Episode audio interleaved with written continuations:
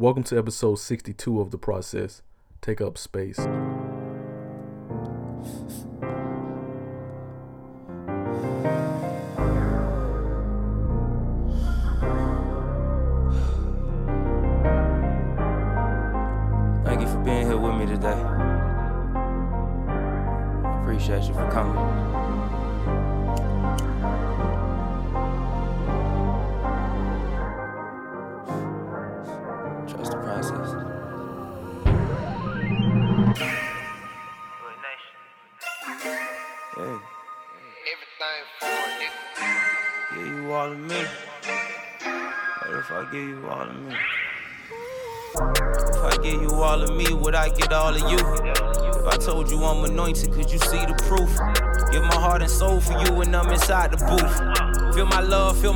When I'm inside the booth. Would you switch a change on me if you knew the truth? Knowing I ain't the same person that was introduced. Thank the Lord, cause I don't look like what I've been through. Here's a letter to you. I'm back again. Jesus on that cross, I had to rise again. Time to get my blessings, time to get my blessings. I had to live my life, I had to learn my lessons. I had to keep that smile, but deep inside I'm stressing. Just trying to keep my spirits from that deep depression. It's time to tighten up. I put my pride down and pick that Bible up. Today we have Salóme Syrie on the podcast. Welcome to the podcast, Salóme. Hello, hello. I am so excited to be here. Oh, we're glad to have you. Could you tell the listeners where you're from? I'm from Denver, Colorado, born and raised.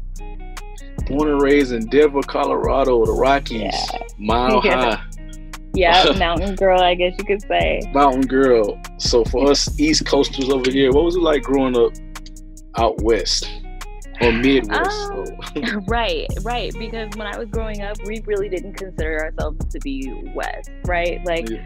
Midwest, I think that we more so um, had a lot of like the culture from the Midwest here while I was growing up. Now it's kind of transformed into the West Coast culture feel because we're a bigger city. But growing up here, um, I have to say, like, I hated it. I did Yeah. not like it here. Being black um, and growing up in a predominantly white, not only city, but state, that was really hard. I always saw myself being the token black girl um, in most of everything that I was doing, right? So even if I, even though I lived in a very um, populated area of, of blacks, I still that you, you still find yourself um, being one of the only ones, if that makes sense, right? Especially if you're involved. So Denver wasn't a big city, and it was just I always tell people it felt like brown, like the feel of it was brown. It wasn't welcoming, in my opinion, and I just couldn't wait to get out.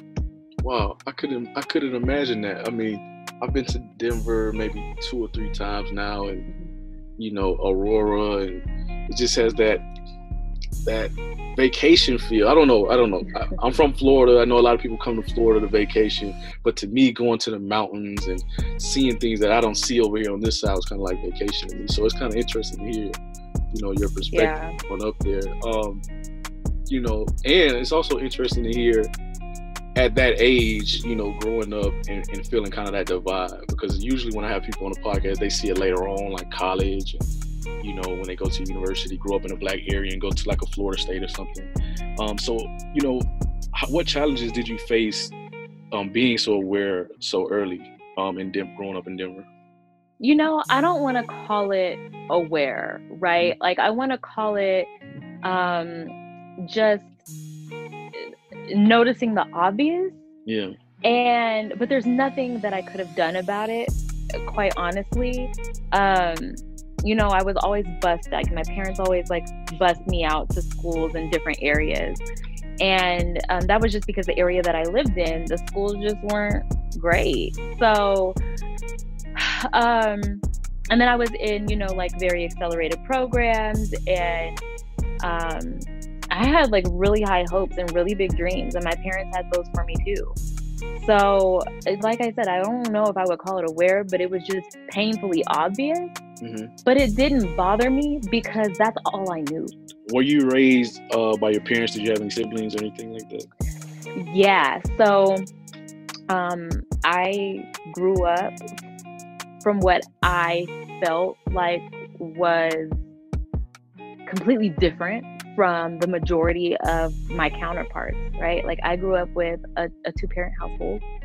Um, my parents are still married. It's been like 35 years. Wow. And growing up, I didn't hear my parents argue not once. Like I'm sure they did, right? But um, they never did it in front of me. And so I kind of grew up with this fairy tale outlook on um, love and life and family life. But, you know, on the opposite end, my siblings, I'm the youngest of six. And my siblings are all older than me, of course. So they, like, I'm talking 12, 13, 14 years older. Wow. And um, the one that's closest to age with me is he's six years older. But even still, like, we have different like one of us has a different dad and one of us have you know different moms. So um my parents married like they were married before and then they divorced and they remarried and they had me. And so i'm the only sibling from that union. Wow. yeah. So um i have to say that like my siblings definitely don't have the same outlook on you know life and love and you know this big happy family that that I grew up with and I really didn't realize that or understand it until maybe like 3 or 4 years ago. It's it's interesting. We had a attorney Jasmine Johnson on a couple of episodes ago, and she was the oldest of six. And so you being the youngest of six, you know, how was that in terms of uh, like your ambition uh, to go off to college and things like that, and following their footsteps, or did you want to blaze your own path? To be completely honest, um, you know, all- of my siblings did different things. They had different paths, um, and you know, some were like a, a kind of like a straight and narrow, and some were like, you know, the you you've seen like the photo where like the squiggly line to get to success. yeah. Um, so I honestly, to be quite honest, um, you know, my older brother, he was shot seven times when I was uh, 14. Wow. And so I spent my entire like eighth grade year in the ICU um, and the hospital and rehab centers and stuff like that while he was going through that and watching my mom go through that and you know kind of watching her go through the things that she did leading up to that situation uh, I, I found myself always trying to kind of compensate for what maybe um, she was lacking from him. And you know like i think that uh, i just didn't want to hurt her Mhm. any more than she was already going what she was going through so um you know later in life i found myself kind of being like a little resentful about that because i didn't have time like i didn't feel like i was able to like make my own mistakes and feel confident about making them, those mistakes and sitting in it i always felt like i was trying to be like perfect so that you know my parents didn't have to worry about me Mm.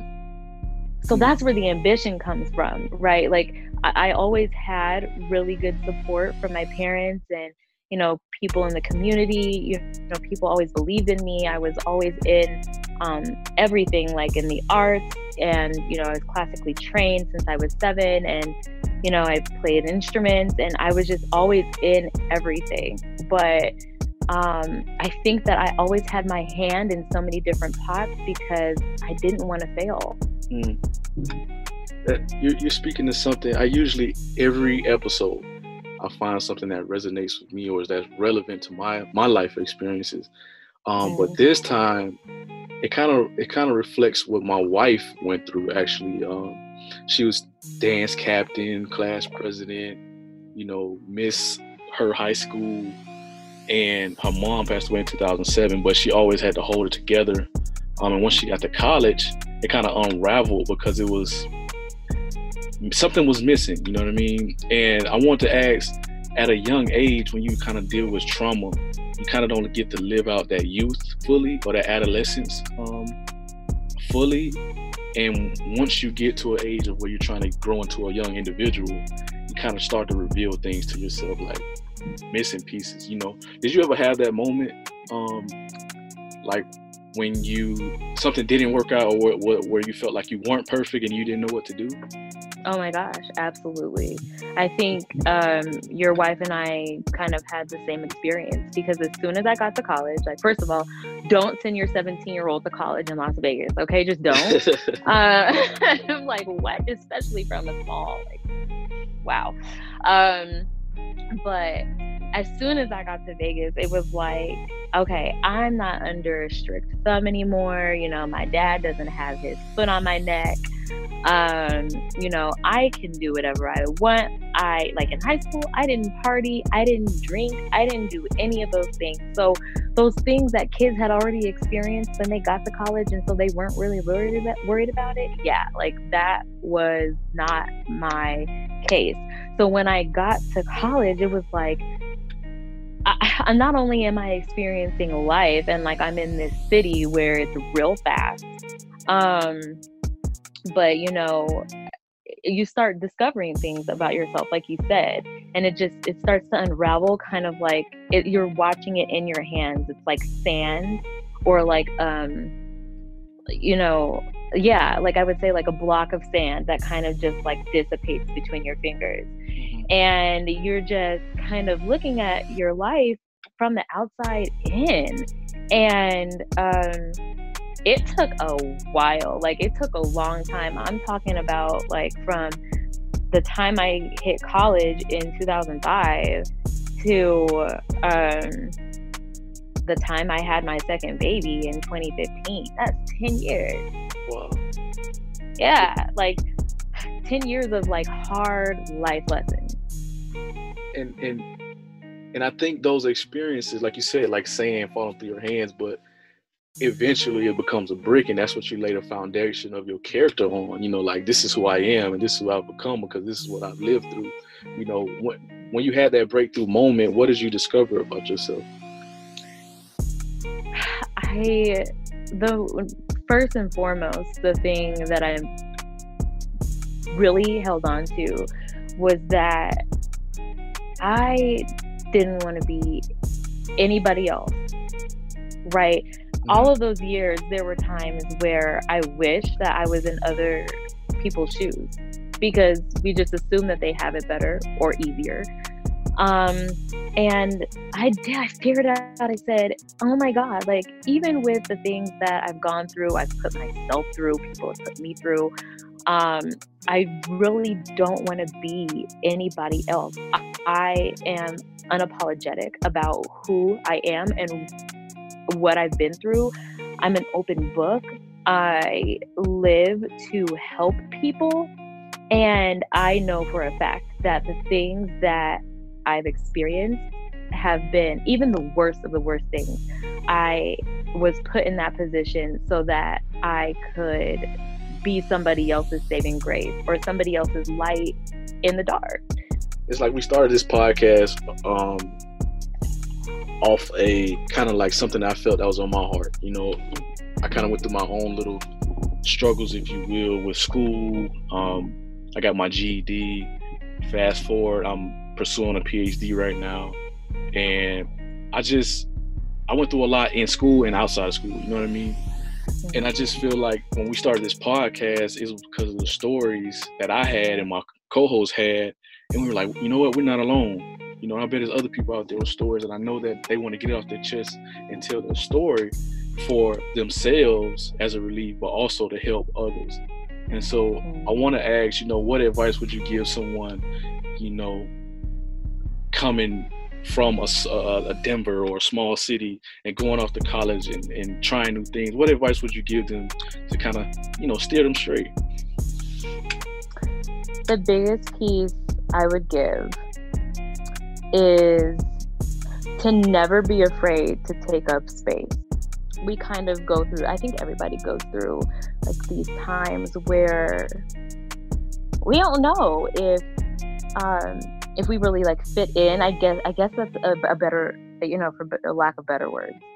Um, if we fit in, or if we um, are accepted or will be accepted or if what we're doing is enough. And I just want everybody to know that if you're trying your best and you are either pursuing your purpose or trying to find your purpose, then you are definitely 100% doing enough.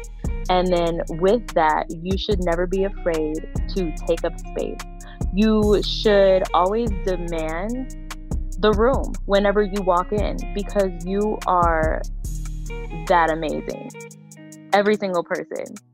And so that goes back to that self confidence that a lot of us lack or a lot of us lose within those times where we go through things and we feel like the entire world has eyes on us. And I just want you to know that the people that matter the most are looking at you to see how you come out of it. Sometimes when we think about confidence, we think about stepping into a room and public speaking and commanding the room. But what can you speak to in terms of the confidence of standing in the mirror, you know what I'm saying, and, and, and knowing like I am this person and I am and I, and I will pursue my dream. You know, because sometimes we receive confirmation on how well we do from other people, but when those people aren't there, we kind of we don't have that confirmation that we're heading in the right direction we're doing what we need to do. Yeah, we totally feed off of what other people think about us. Yeah. And to get lost in that is so easy. Um, I'll tell you what I mean by that.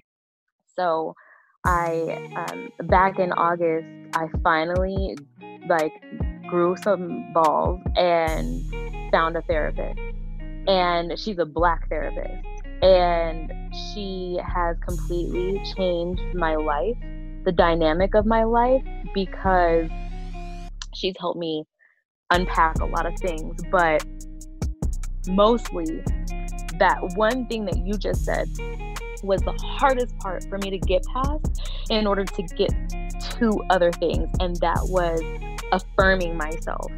There was like i didn't realize that i did not like myself much as as well as i carry myself as confident as i may seem to other people as you know open as my arms may be i just didn't like who i saw in the mirror and not that like I had done so many bad things that I was just afraid to face myself, but I think that we just uh, kind of get lost in the things that have gone wrong. Yeah. And we don't know how to compartmentalize those things and kind of fish for what we could control versus trying to control everything or feeling like we could control everything and everything just went to shit anyway. Yeah. Okay, so um my like therapist one day was like, "Okay, I don't know why you are so hard on yourself, but you have to be kinder." And she was like, "Here." She wrote out 10 affirmations. They were really simple, but they were things that I was struggling with. And she was like, "Take this list, look yourself in the mirror every single day and say it out loud." and she was like but you have to say it with conviction and you have to figure out like those things those you know pieces of those things that you're saying to yourself what really do you love and what is really great because you're not giving yourself enough credit Hmm. and that that is our problem we don't give ourselves enough credit and you gotta I agree. It's like we're, we're forever moving the goalpost, and when we reach the goalpost, we move it again. So we can't never, you know, catch up. it's Um, okay to you know expect a lot of yourself Yeah, it's okay but it's not okay to not acknowledge your growth and your success while you are working towards something else. Hold on to what you've already done. Hold on to uh you know the good things. So that way when you move on to the next thing the bigger thing the better thing you you still have you still have what you already moved past you know? Yeah. You have something instead of feeling like you forever reaching that next step without accomplishing anything. E- absolutely you don't you're not starting with an with an empty cup Yeah. every single time one, one drop at a time. That makes a lot of sense. Um, I want to take a step back to you know your transition from Denver, Colorado to Las Vegas, to Nevada to go to Mhm. college. You know, um, what was it like as a student just transitioning? And you know, what was your major? What were you studying? Um, and things like that. Well, I started college as a vocal performance major. Um, I, you know, now that I think about it, and I've always kind of known, um, I should have probably went to a fine arts college, but I wanted to go to a real school with a real um, sports team and fraternities and sororities and campus life, you know. Um, but yeah, I started as a vocal performance major. That's all I knew was music. And um, I was always a good student, always, you know, academically talented, but that wasn't my main focus.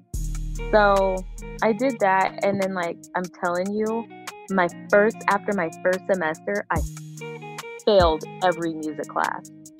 Wow. What? Yeah, I failed every music class because I lost my passion for it. I felt like I was, uh, it wasn't fun anymore the way that I had to do it. Um, it felt like a job or a chore. And I was like, screw it. And I switched to a journalism major. I can write my butt off. So I was like, okay, okay, I'm gonna do this. And then I, I one day was like, oh, I don't need a degree to write. I don't need that. Um, and then I was kind of lost in the sauce, and I said, okay, well, I don't want to be in college for forever. So I switched to social work because I knew that I have a heart for helping people. I just didn't know how or what, but I felt like that was in the right direction. So um, I switched to social work. But you know, I searched just like everybody else does. I feel like some people have that like one track mind and they know exactly what they're gonna do from like four years old and they go do it. But that wasn't me. But I think that goes back to me having my hand in a lot of pots. So you know, and I was partying. I was like, I was partying hard. Okay, I had like a fake ID at like 17 years old, and so I don't know if you can imagine being in Vegas where it's like the top parties in the world. And here I am, my young self from small Denver, just soaking it all in. And it changed me. How? I grew up real quick. Um, when I got to Vegas, I was really green, really nice. Uh, from every point of life, like every point of life. I'm talking about like I wasn't a hustler because I was used. I was spoiled, you know. Like I didn't have to ever hustle for nothing. Mhm. And um, I mean, even in college, I really didn't have to. But going to UNLV, it was like everybody was working two, three jobs or doing something to make some money. And going to school was like you going to a fashion show. So you better have your Louis purse and your Gucci belt and all that. So I think that that was another thing. Like nobody else was really focused on school. There were so many people who started, you know, my freshman year with me who didn't even make it through the entire year. Vegas will eat you up and spit you out. See, I've never been to Vegas, but the slogan, everyone knows the slogan in the whole nation. And to go what to happens in Vegas. exactly. So to go to college at what happens in Vegas University, I can only imagine. Um, yeah, what happened in Vegas though didn't stay in Vegas because I came home pregnant. oh man, So, yeah. Yeah, that's, the, that's the bright side. I, I I was going to ask.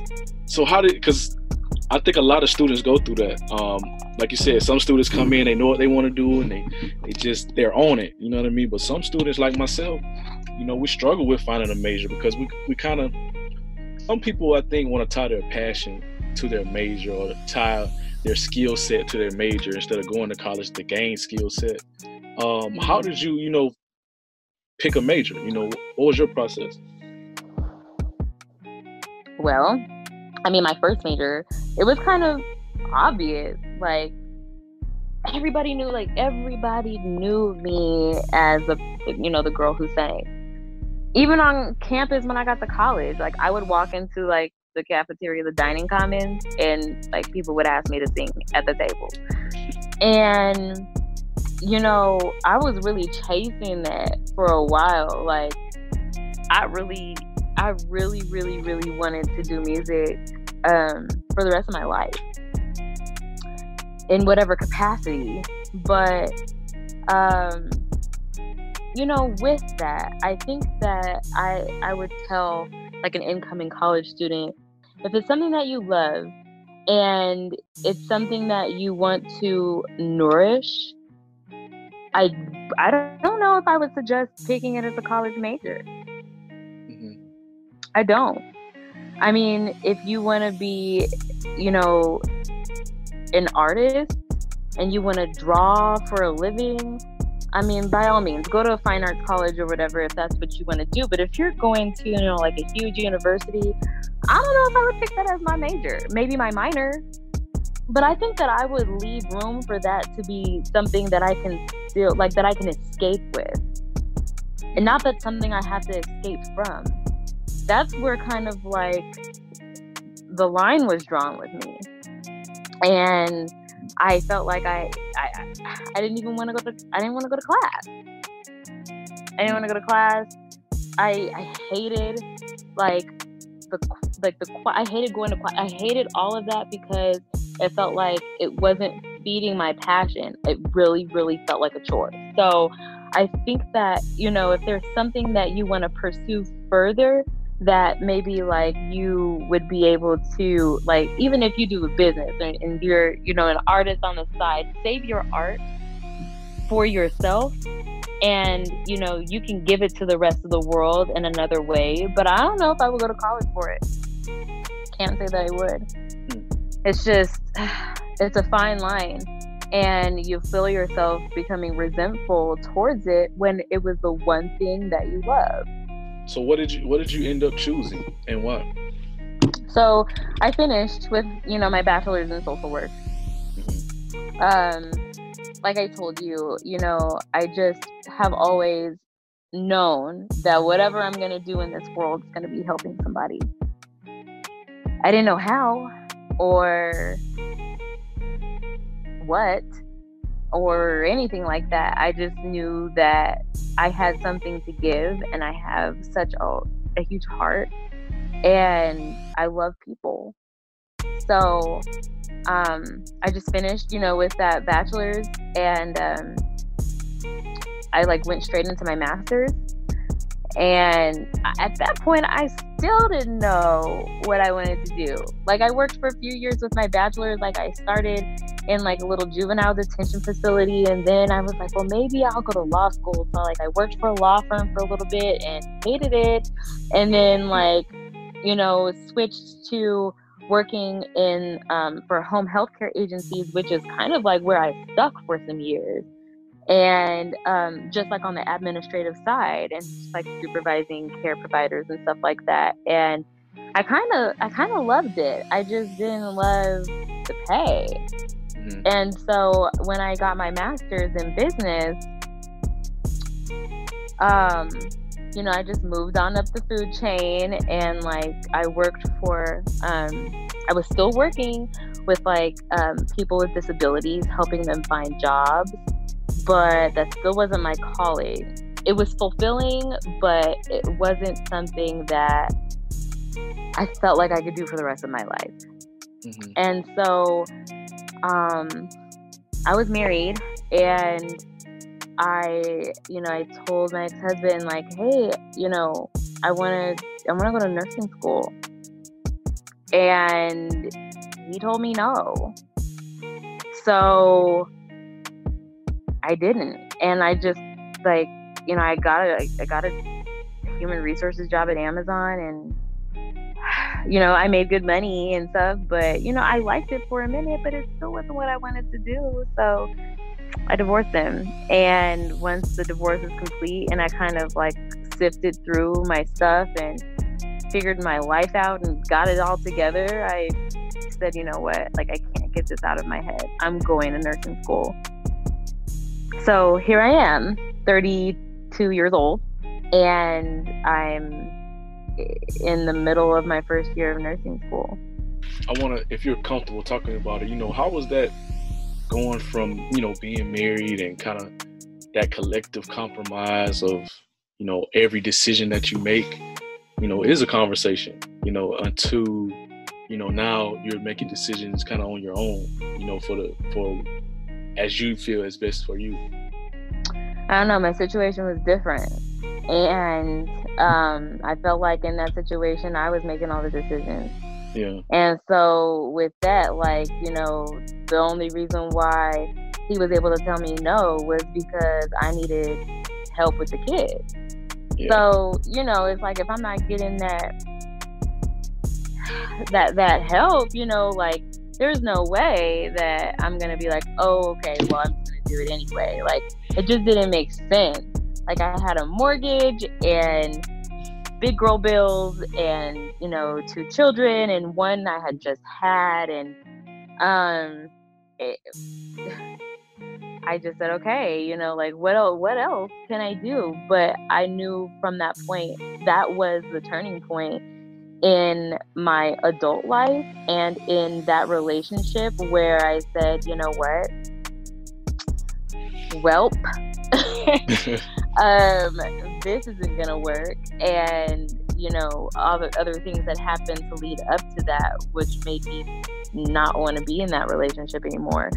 But I think like hands down, when you you know you're so supportive of your partner, and you know you give give give to support their dreams, and you know um, you know even when the return is minimal and, you know, when it's time where you want to pursue something you want to pursue and they're not budging or they don't want you to do it, or, you know, I don't know what the situation is with a lot of people. Like sometimes I find that folks are jealous of their partners and, you know, and jealous of maybe the success that, that they, that they're capable of. Mm and you know i'll just come right out and say it you know like my, my light was dim yeah and and I'm not okay with that.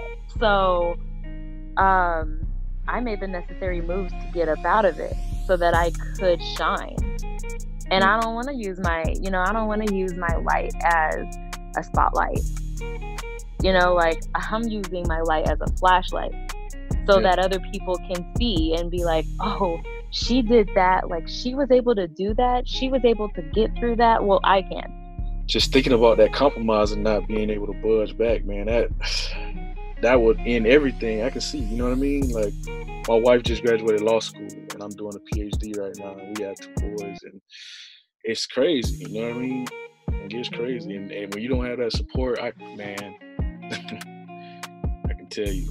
Yeah. So you did it, you yeah. did right. You know what I mean? You did what was best for you. I do think I did the right thing. Like going through a divorce, especially nobody gets married with the like end result wanting it wanting to be a divorce. Like nobody does that. But um and that was hard for me too. Like I didn't come from a divorced family. I wanted my kids to have, you know, their family together and, you know, yada yada. But when it came down to it, I was so unhappy.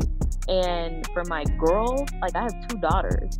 And the worst thing I could do is to show them that it's okay to, to stay miserable in a relationship that's not feeding you. Mm. Yeah. So if it's not feeding you, you gotta walk away, and that's that's platonic. That's you know um, romantic. That's business. Any type of partnership. If you're not being fed, then you have to, you know, you Yeah. gotta look at things. You gotta look at things. Yeah, you do. You do. I mean, we're like plants, you know, if you're not getting the proper nutrients, man, you're just gonna wilt. You know what I mean? Mhm. You have to continue to be nurtured and watered and as you do the same for others. Um, I totally agree. So how has it been, you know, raising two daughters and going through nursing school? Woo! Zero out of ten. Do not recommend. Do No, not no, no, no. Like, um, it actually, you know, I feel like I have the best kids. Could be biased, you know, but um, they are so understanding. They are so understanding, as much as kids can possibly be, right? But you know, my 10 year old, she's walked with me through every storm. Like she's got it out the mud with me. And um, you know, that's from like having her as a single mom before and then like marrying her dad and then going through that storm and then getting divorced and then oh, she has just been right there with me. And so as a ch- like for a child to be that concerned with their mother's success is paramount. Hmm. But not everybody has that, right? And so um and my youngest, she is just so compassionate and caring and she's 4 and she's like, "Okay, mom, like you got to study." Like, "Okay. All right. Well, I'll go I'll go straight to bed tonight." You know? And Yeah. so it's those little things, but we get through it together. And my school does not take precedence over my parenting. Um, my my parenting takes precedence over my school, but I make them both work. So right now I'm a straight A student, and I don't know, you know, I. I don't know how I'm doing it. I'm not working right now. Um, I'm not working a job, but I did like start a little like quarantine business and it's booming actually. But um before that I wasn't I wasn't working. I just just saved up a whole bunch of money from my um old job and I hit the ground running. I, I kind of see a parallel. Tell me if I'm wrong, but this is something I kind of picked up with you telling your story. You know, it's kind of like a two part question. The first part is for anyone out there that has been through a divorce and now has like sole custody of the kids, like what kind of conversation do you have with your kids? And once, you know, once that separation happens, and also going back to your story when you were growing up, you know, trying to be perfect and there for your parent, you know, how have you, you know, combated that or have you have you had to with your daughter and her trying to do that for you? Yeah. Wow. Whoa, yeah, you hit it right on hit the nail on the head. She definitely um, is a pleaser. Right? Probably way more than than I was. But I think it's because she just wants everybody to that she wants everybody to be happy. Like everybody that she comes across. Like she wants everybody to be happy and at peace. And I think it's because she has experienced that turmoil, right? Where like she saw I feel like I feel like she saw too much for a child. Um at a really young age. And I carry guilt behind that, but she never makes me feel guilty. She doesn't talk about it, and, but it's so effortless. It feels so effortless for her and like her accomplishments and what she does and how she carries herself. It's like she she's not even trying. It's just that's just who she is. Mhm. And um but you're right and so I I often have to remind her that it's okay to not be perfect. That nobody in this world is perfect and everybody makes mistakes. And um, the biggest thing that we can do if we make a mistake is to apologize for it and make it right. And but even when I was getting my divorce, you know, she I was on the way to the courthouse and I was dropping her to a friend and um, when I was getting her out of the car, she said to me, she was like, "Mom, I hope that this divorce makes you happy." Well, Yeah. And I just was like, "Are you 7? What?" um so and she, yeah she was seven at the time and she just saw everything. So I, I do think that she has a little bit of that wanting to overachieve so that i don't have anything else to worry about. And um, i'm happy that you said that because sometimes we really don't connect those dots. Just looking back over your life and everything that you've been through so far, you know, what advice would you give your younger self? I would say leave them big head boys alone. Uh, I'm just kidding. No, I um, just kidding. I would definitely tell my younger self that nothing is a race in life. It's not a sprint; it's a marathon, and um, so you don't have to be impatient with yourself you're gonna make it through. You're gonna you know get to a point where you're successful. You're gonna be happy. Don't worry about any of that. And just be just be patient with yourself. Let yourself grow and never be afraid to ask for help. Hmm. Because i am still bad at that. But everybody needs a little help sometimes so never be afraid to ask for help or be afraid to accept the help that somebody is offering to you. you know, looking back over your life um, and through all the different phases that you've been through, um, what does trust the process mean to you? Whenever somebody says trust the process, it feel it sounds so cliche because it's used so much. Yeah. But trusting the process to me means being fearless in your pursuit.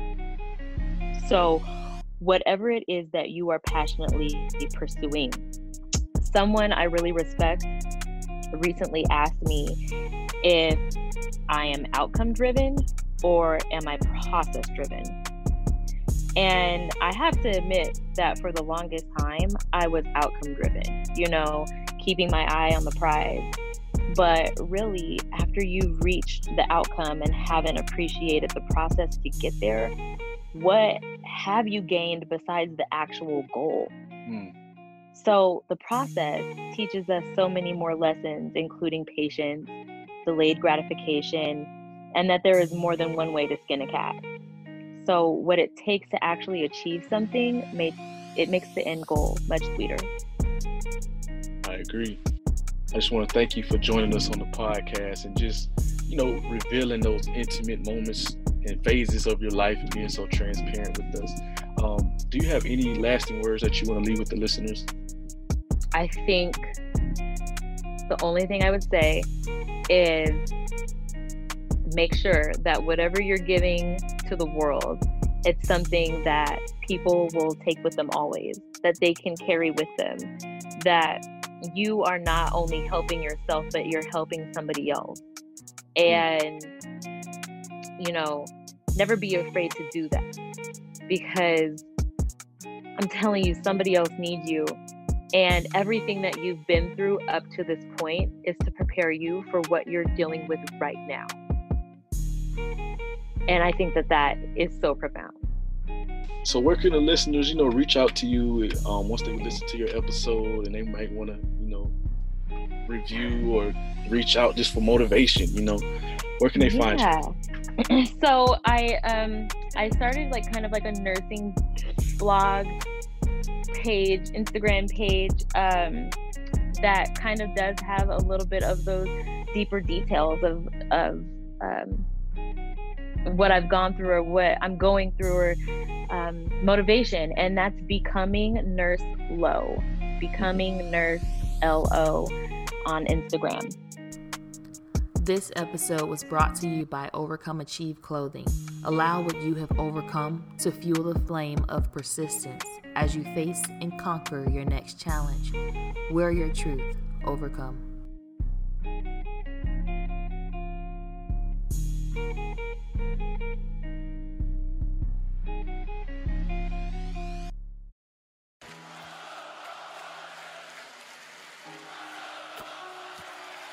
They're trust the process. Trust the process. trust the process. I think the main thing for me was trying to decide on who am I and like what I want to be and how I want to be remembered. Like that was my thing. Right? You know, oftentimes I think about like my legacy and like the mark that I want to leave, not only on the industry but the effect that I want to leave on people. Being a whole human being, going through my obstacles, going through the things that I'm going through, and not to only broadcast these things, but for it to inspire change.